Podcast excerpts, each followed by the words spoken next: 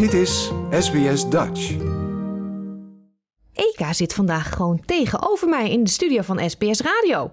Helemaal Welkom. vanuit Brisbane naar Sydney gekomen. Ja, dat is toch hartstikke leuk. Ja, super spannend. En je hebt denk ik onderweg heel veel tijd gehad om naar podcasts te luisteren. Ja, ja. Welke heb je geluisterd onderweg hierheen? ja. Ik heb dus alle geluisterd waar we nu over gaan praten vandaag.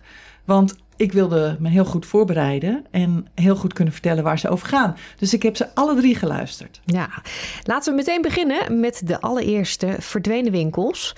Vertel, waar gaat die over? Nou, het is een vijfdelige podcast die gemaakt is door Roos Heijnen voor NPO Luister en de NTR.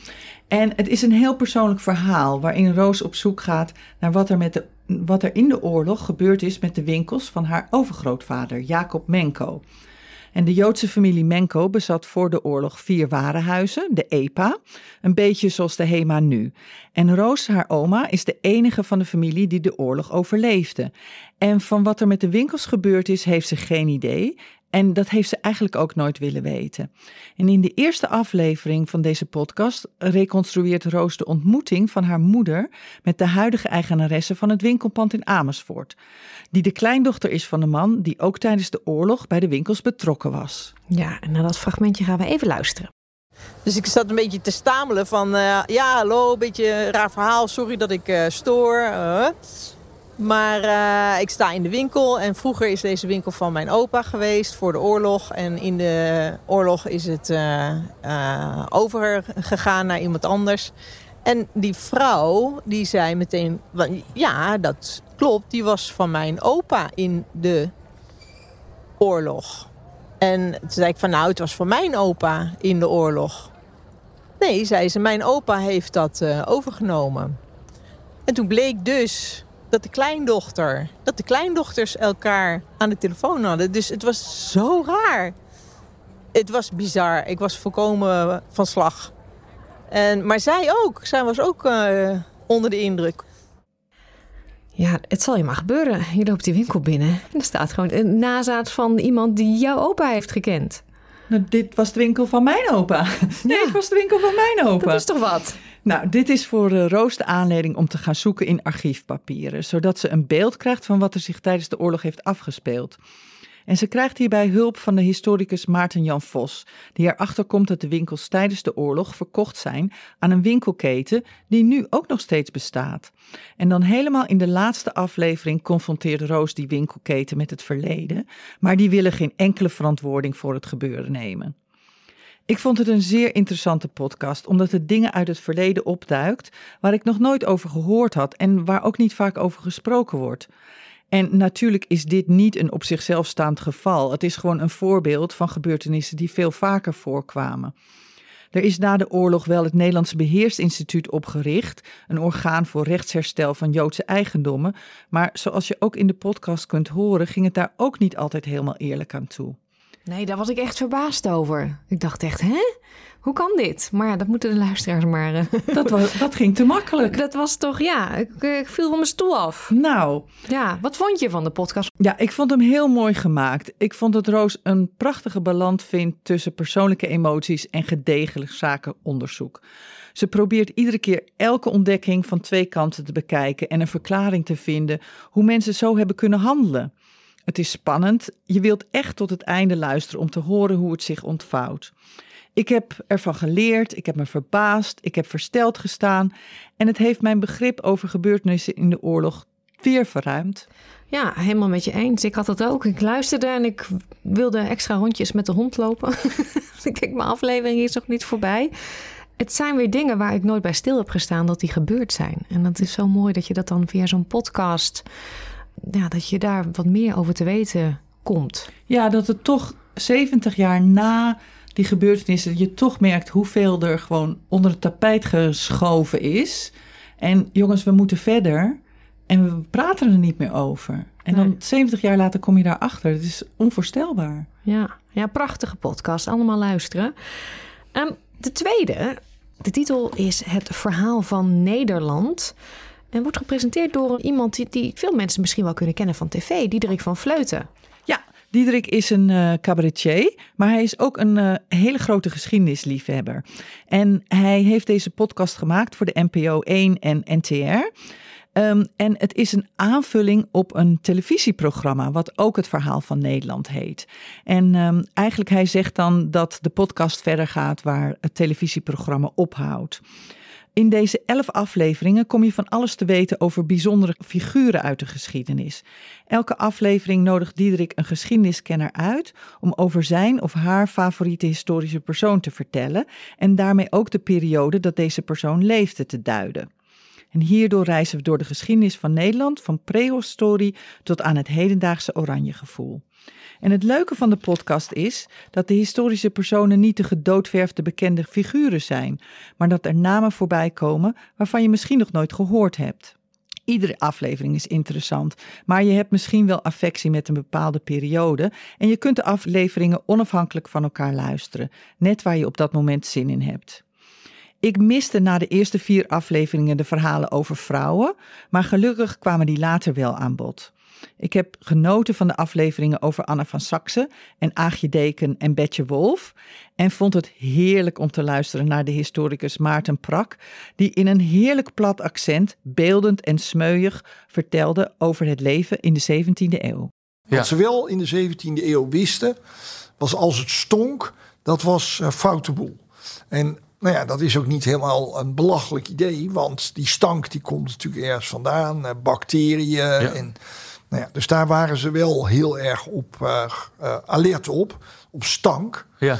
Uh, dus vandaar dat al die rijke Amsterdammers in de zomer naar buiten gingen. Want hadden ze een buitenplaats aan de Vecht of in de duinen ja. van het Kennemerland. Ja. Um, hè, om die stank te ontvluchten. Want die stank was onaangenaam, maar die was ook ongezond. Dat vermoeden ze wel. Met al het water en al die grachten zeker, erbij. Ja, zeker, dat waren gewoon de openbare riolen van de Absoluut. stad. Ja. Nou ja, alleen al daarom was het gewoon heel ongezond om in een stad als Amsterdam te leven. Dat klinkt als een heerlijke man, uh, Eka. Ja, heel erg leuk om naar deze aflevering te luisteren. En ik keek eigenlijk een beetje uit naar de aflevering over Sukarno. Maar dit stelde me een beetje teleur, omdat het voor Diederik een persoonlijk familieverhaal is. En daardoor blijft hij de historicus Esther Kaptein steeds onderbreken, waardoor zij en ook Sukarno niet echt uit de verf komen.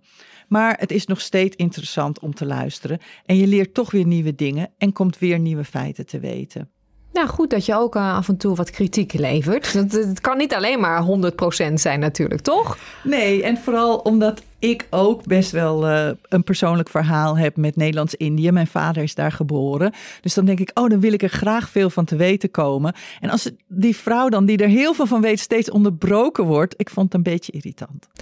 Ja, dat kan ik me helemaal voorstellen. En nou zei je net al dat het eigenlijk een extra materiaal is dat hoort bij een tv-programma. Het gaat door op wat er te zien is geweest. Dus laten we dan ook even de link op de website zetten naar dat tv-programma.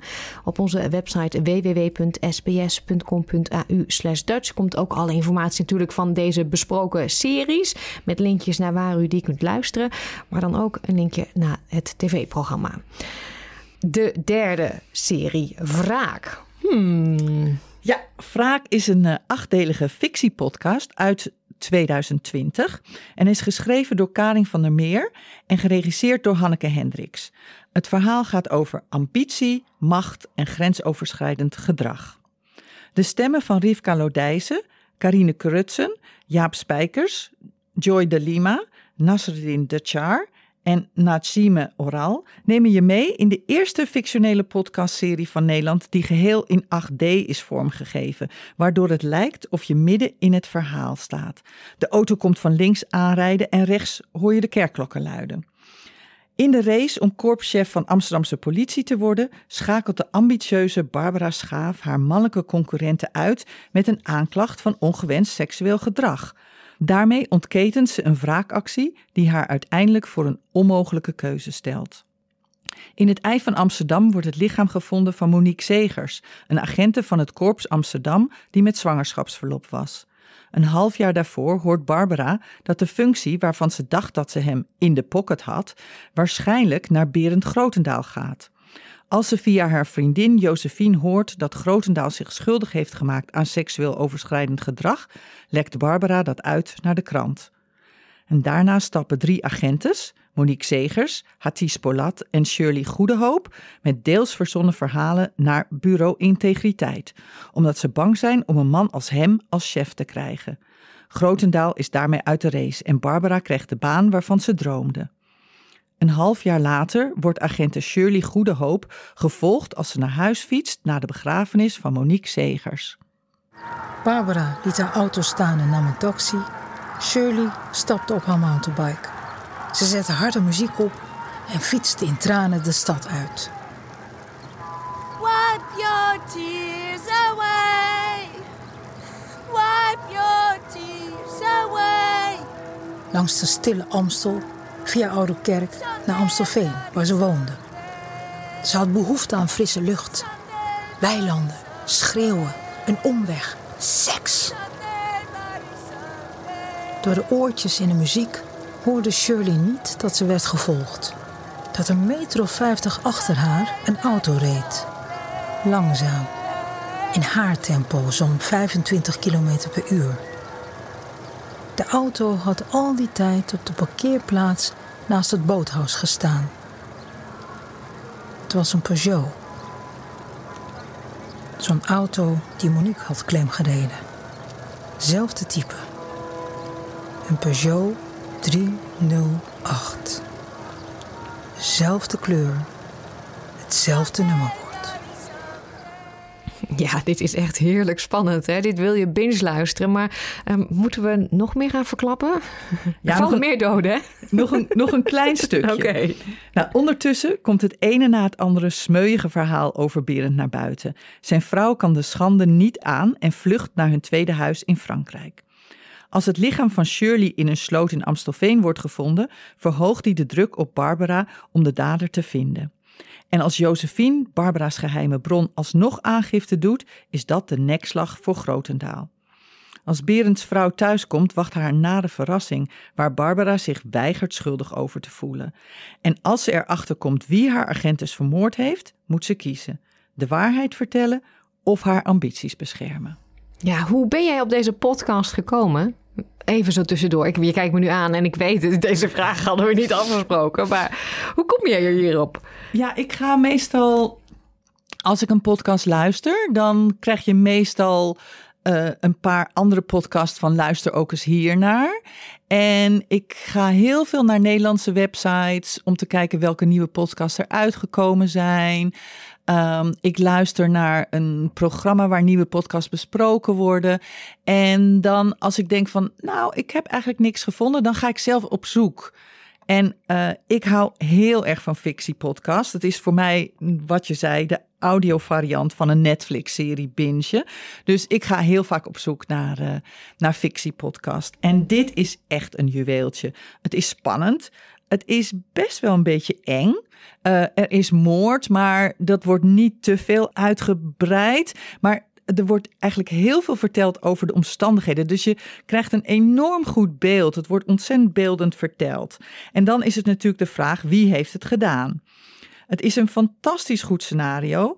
Ehm, er worden sprongen heen en weer gemaakt in de tijd. Dus je moet er wel een beetje je aandacht bij houden, anders verlies je waar het over gaat.